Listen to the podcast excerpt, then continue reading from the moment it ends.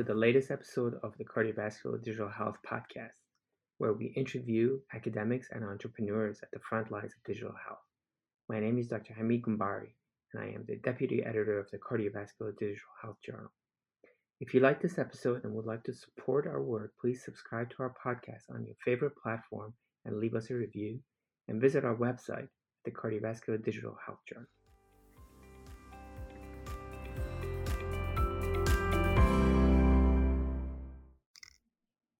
Welcome to the latest episode of the Cardiovascular Digital Health uh, podcast. My guest today is Dr. Fu Siong Ng, who would be talking about his paper titled Neural Networks Applied to 12 Lead ECG to Predict Body Mass Index and Adiposity and Concurrent Cardiometabolic Syndrome. Uh, welcome to our podcast. Thank you, and thanks for inviting me. Well, this was a very interesting paper and generated a lot of interest from our audience. I'm really excited to be having this conversation with you. Um, for our audience, can you tell us a, a, little bit about who you are, where you're at, and the kind of problems that you work on? Great. So I'm a clinical senior lecturer at Imperial College. So that's sort of the UK term for associate professor.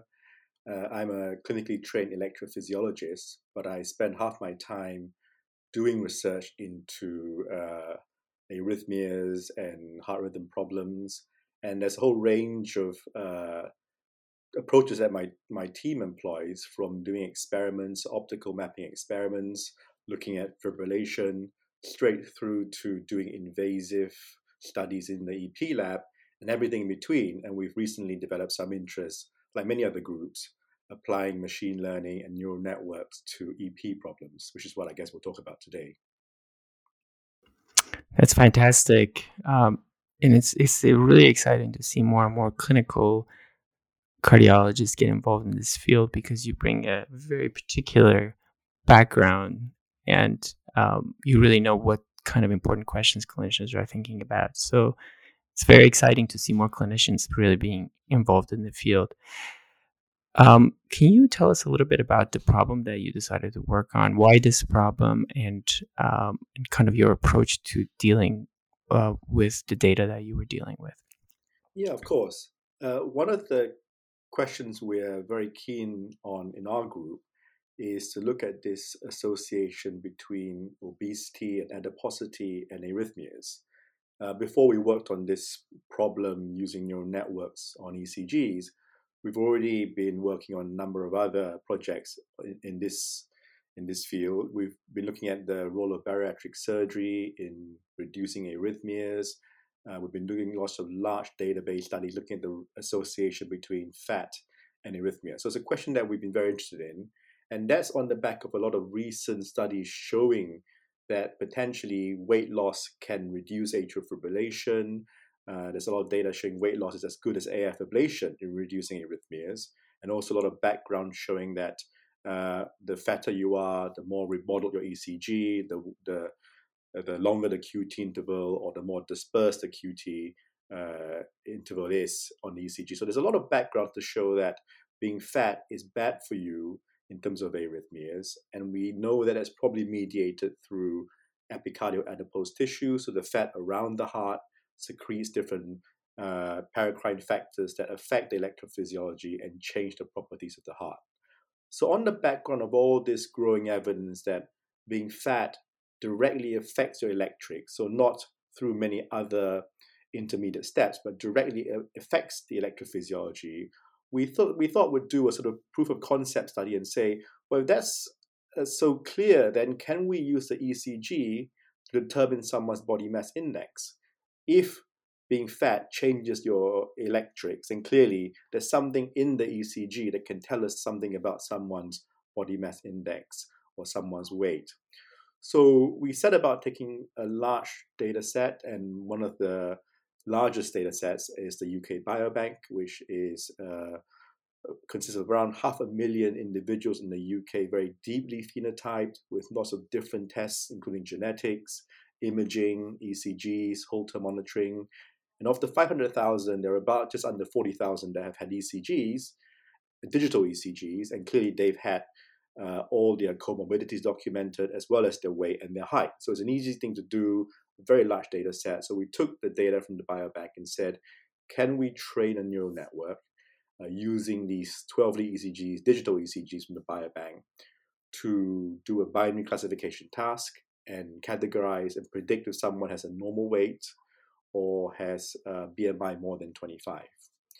Uh, and we use, uh, it was a combination, it was a truly multidisciplinary effort between the first two joint authors, so Xinyang Li, who's got a computational background, was a postdoc in my group, with Kiran Patel, who's a clinical fellow, pure clinical training, who's got all the input about the questions, and they work together to uh, address this problem.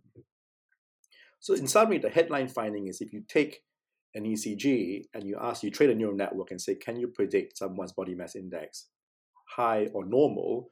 You can get an accuracy of around 75% on that binary classification task. So there's clearly something in the ECG that tells us about someone's weight, potentially tells us something about how much fat you have around the heart.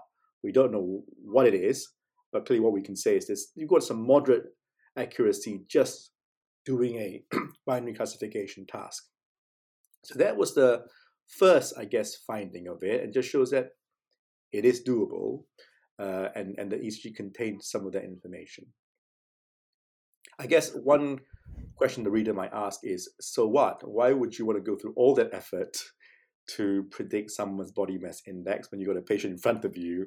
Just weigh them and measure the height, and you can somehow get a handle of their BMI. It's certainly a lot easier than recording a 12 lead ECG, putting it through a neural network, and then trying to guess the body mass index not very accurately. So I think that's a very important question. It really started off as a proof of concept that it evolved and multiple layers came through in this work. And there's previous work from the Mayo group that used the ECG to predict age. Again, the so what question comes up. Why would you want to predict someone's age from the ECG? Why don't you just ask them when were they were born and you can get their age? Similarly, this I think tells us a little bit more about someone's risk rather than uh, just their body mass index, because we know body mass index is an inaccurate measure of someone's risk. Firstly, if you're a bodybuilder full of muscle mass, you might have a high BMI compared to someone who's really obese. You get a similar BMI, but very different risk. And at the same time, if you have fat distributed in different regions, so around the heart, central adiposity versus peripheral in the hips, we know you get very different cardiovascular risk. And we thought this is a true readout of how much effect on the end organ of the heart. This might be a better measure than uh, of cardiovascular risk than the body mass index. So that's really the second half of the paper. The first half deals with the proof of concept that we can use the ECG to predict body mass index. And in the second half, which I can go into in more detail, is how we use that as a handle on someone's cardiovascular risk that may be a better measure than just the standard BMI calculation of weight and height. No, that's fantastic, and we're I'm very interested in the details of the paper. So, um, maybe we can talk a little bit about the ECG uh, signal that you're using. Um, so, how do you go about taking the digital ECG as an input to your neural network? What what what um, computations are you performing? How are you compressing that data so the neural networks can make the binary decision? Yeah. So. Uh, so as I said, a lot of this was done by someone with true computation expertise. As the clinician in the group, I'll give you my my slightly lay explanation of how, how we did it. So these are digital ECGs that are stored. They're all 12 lead as part of the biobank. Uh, and we sort of did two approaches. Uh, one was to use the single uh, 10 lead, uh, 10, 10 second trace, which is the entire trace of the ECG that may have different numbers of complexes depending on the resting heart rate. Or the other approach we did was to take a single beat. So you would just take one beat from the ECG, align it to the peak of the QRS, uh, and then what we did was to use short time Fourier transform to extract the temporal and frequency features from the ECG. And as you can see in our paper, we feed that information into this neural network that we sort of not called it recurrent or convolutional neural network. There's sort of different layers in it where we have convolutional layers as well as recurrent units to try and do with this ECG because we're still unclear which of those is better. I know some groups like CNNs and other groups like RNNs applied to sort of one-dimensional data like ECG. And then based on that, we trained it uh, to, you know, we, we told them the, the network, the, the label of each as more or less than 25 and, and trained it to try and do that classification task. So if I understand it correctly, um, the features extracted were the input, not not uh, you know typical time series type of input that you get from an ECG or amplitude per se. Yes, correct. Yeah. That.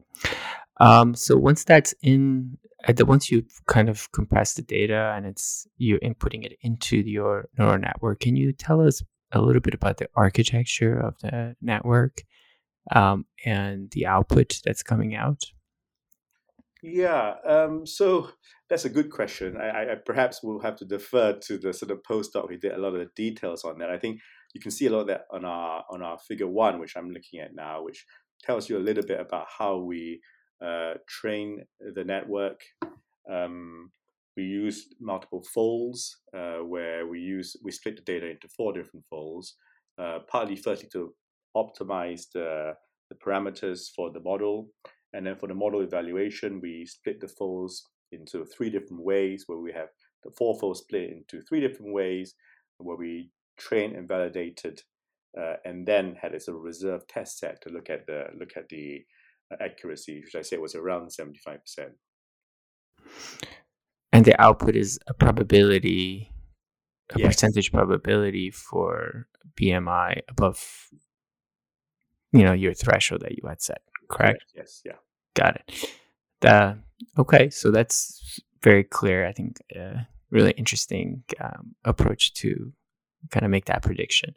So um, now I want to kind of spend a little bit of time on the second part, which you mentioned, which is kind of using the BMI to get a sense of your cardiovascular risk. Could you kind of tell us how should we think about that in the context of your paper?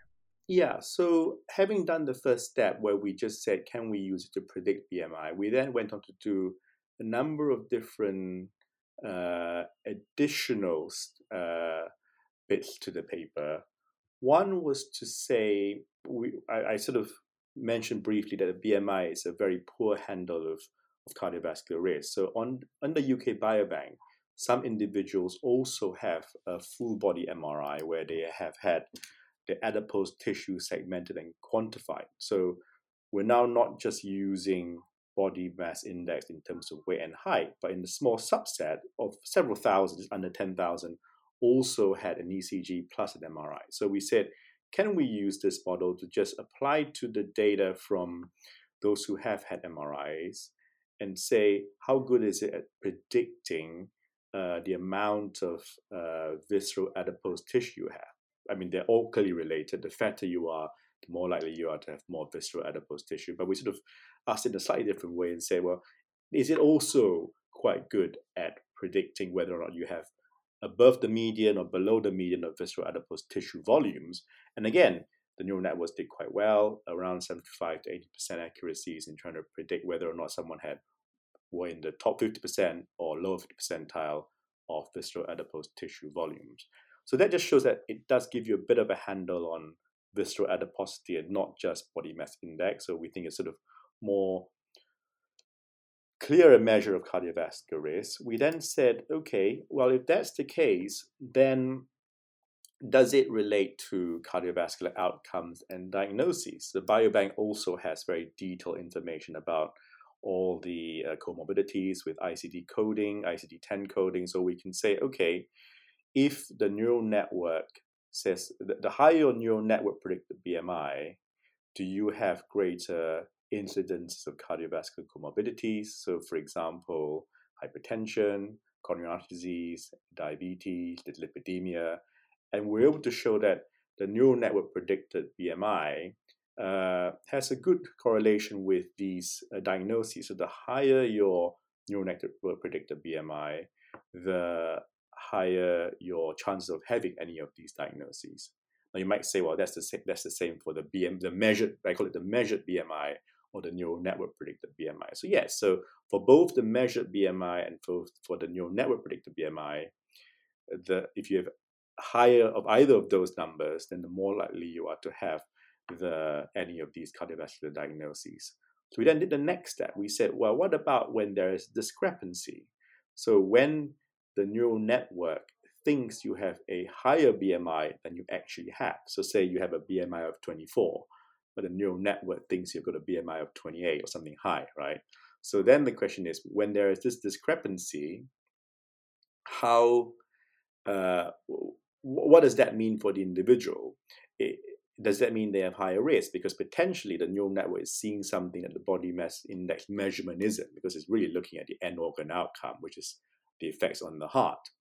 And sure enough, there is a there is a good correlation between this what we call the delta BMI, the discrepancy between the measured BMI and the uh, neural networked BMI. Um, and the greater the discrepancy, so the higher the neural network BMI is compared to your actual BMI, the greater your visceral adipose tissue volume. So there's maybe a lot more fat inside that's causing you risk, causing the end organ effects that we're not seeing with the BMI calculation that somehow the neural network has a little bit of a window into.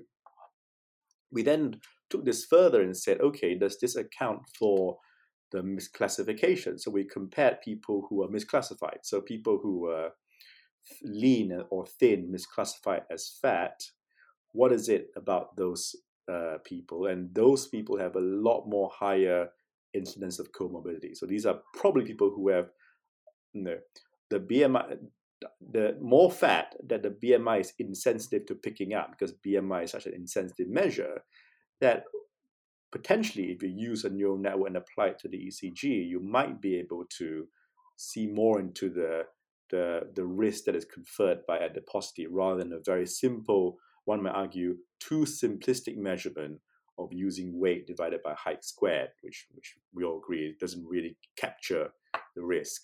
So that was the next step was we showed that it might work and we then showed that potentially, it, you know, I think it's, it's all proof of concept. I, am certainly not making uh, we're not saying this is something we should roll out now and, and use it as a risk predictor, but that we're getting some hints with these initial uh, work that it might give us a better handle on risk than, than the standard measurements that we get. And not just BMI, but things like hip to waist ratio or all these other anthropometric measures that we use to supplement body mass index.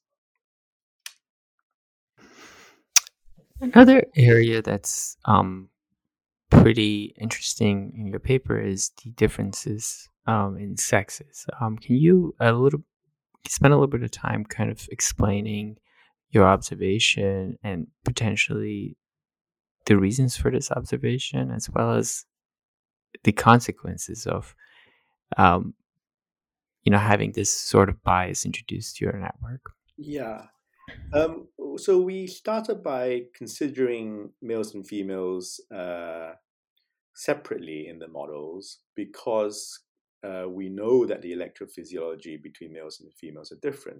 When we read an ECG, the reference values for QT interval for females is longer than that for males.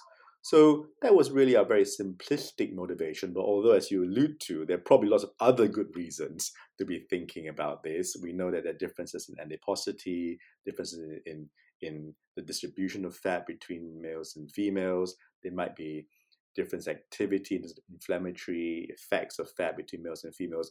Those were weren't the motivation, the reasons. The real reason was well, we felt simplistically the QT interval was different, that we can't bunch them all into one thing. We've got to consider them differently. But having now done the exercise, I think um, I'm glad we did that because there's so many, we've learned uh, with the evolving literature that there's so many sex differences, not just in QT interval, but also in how you distribute your fat uh, in your body, how you distribute your fat within the heart, and how that fat affects electrophysiology. So we've we've from the start considered them separately, and, and therefore repeat re- we report results for males and females at every step of the way because we sort of train train different models for males and females. Fantastic. Um, can you comment on how you plan to put this model to use and kind of future work that you're planning um, based on the results that you've seen? Yeah. So I think I said probably two uh, aspects that we might consider. One is, of course, we've trained this on BMI that we've said is not that great a measure anyway. What we really want to do is train the model, refine the model by training it to true visceral adiposity as measured by something like MRI, for which there was not enough, not a lot of data in the biobank. And now, as the biobank accrues more and more data over the next few years, there might be the opportunity to update this model and try and train it to true visceral adiposity rather than based on the insensitive measure of BMI. I think prospectively, in terms of testing it, we've got some ideas about potentially rolling this out and trying to look at different groups uh, in a sort of small prospective way and say, can we look at their their neural network predictor BMI and see, you know, what their risk is and what what happens to them over a sort of five year time course. There's clearly a lot of effort to do, a lot of money to do. We clearly want to secure some funding to go and look at that, but we want to maybe optimize the model a bit better and then see whether prospectively it might be might be of any clinical use application. Because if it is, then we might get to a stage where you know we think about all these risk scores that we start treatment with statins and aspirin and what is your long-term risk this might feed into your long-term risk you might have you might this might be a checkbox in your cardiovascular risk score that says what is your predicted long-term risk based on the ECG. Now, this is certainly very interesting work, and I think you know with very large consequence um, potentially in the clinical realm. So this is uh, I hope you continue to kind of work along this line. I think there's a lot of questions that still need to be answered. Thank you.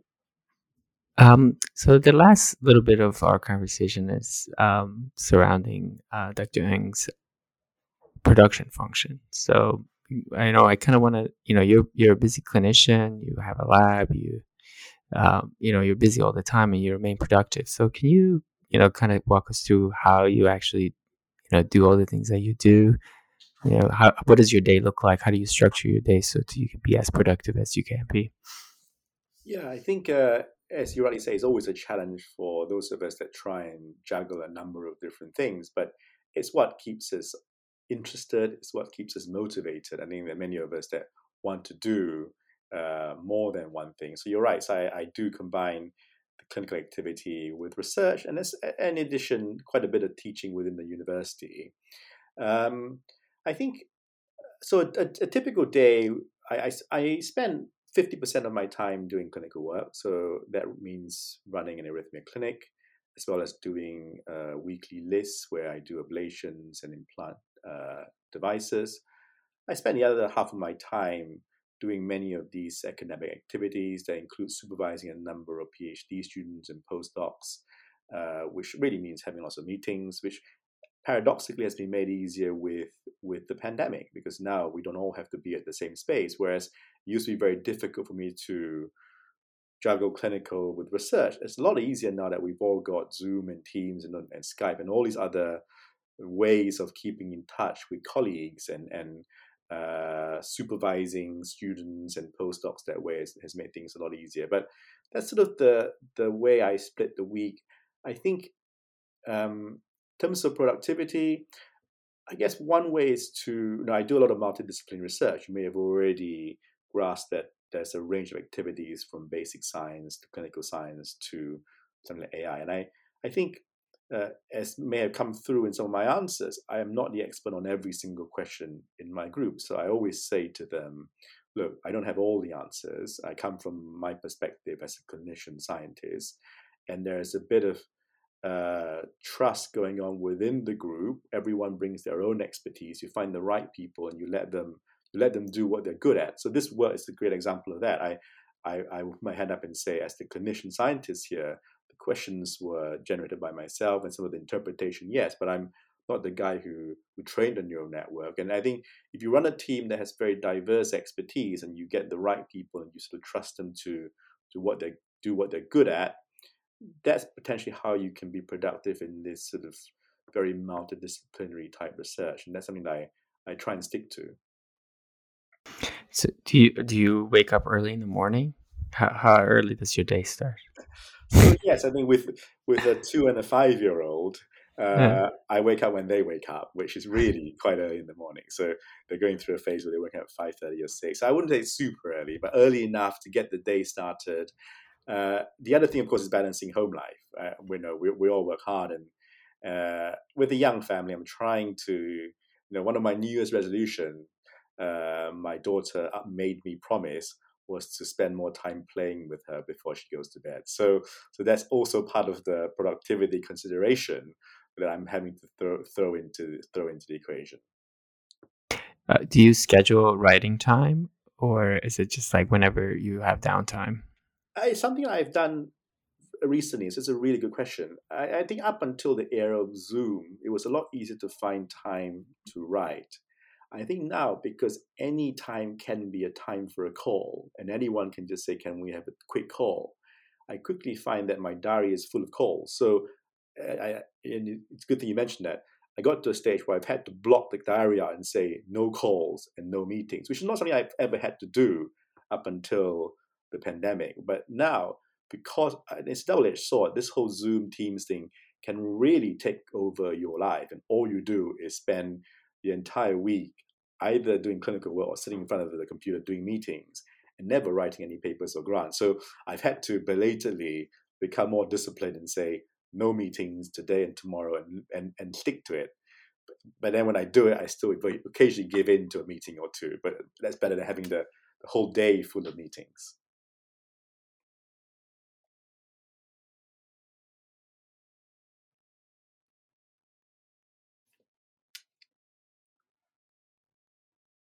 Sorry, I may have lost you. I don't know whether uh, I've lost audio from my end. Can you hear me?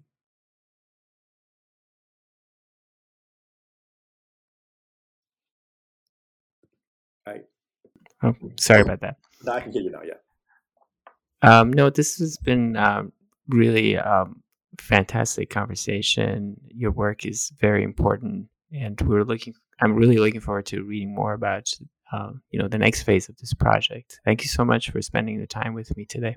Great, and thank you for inviting me. It was a pleasure.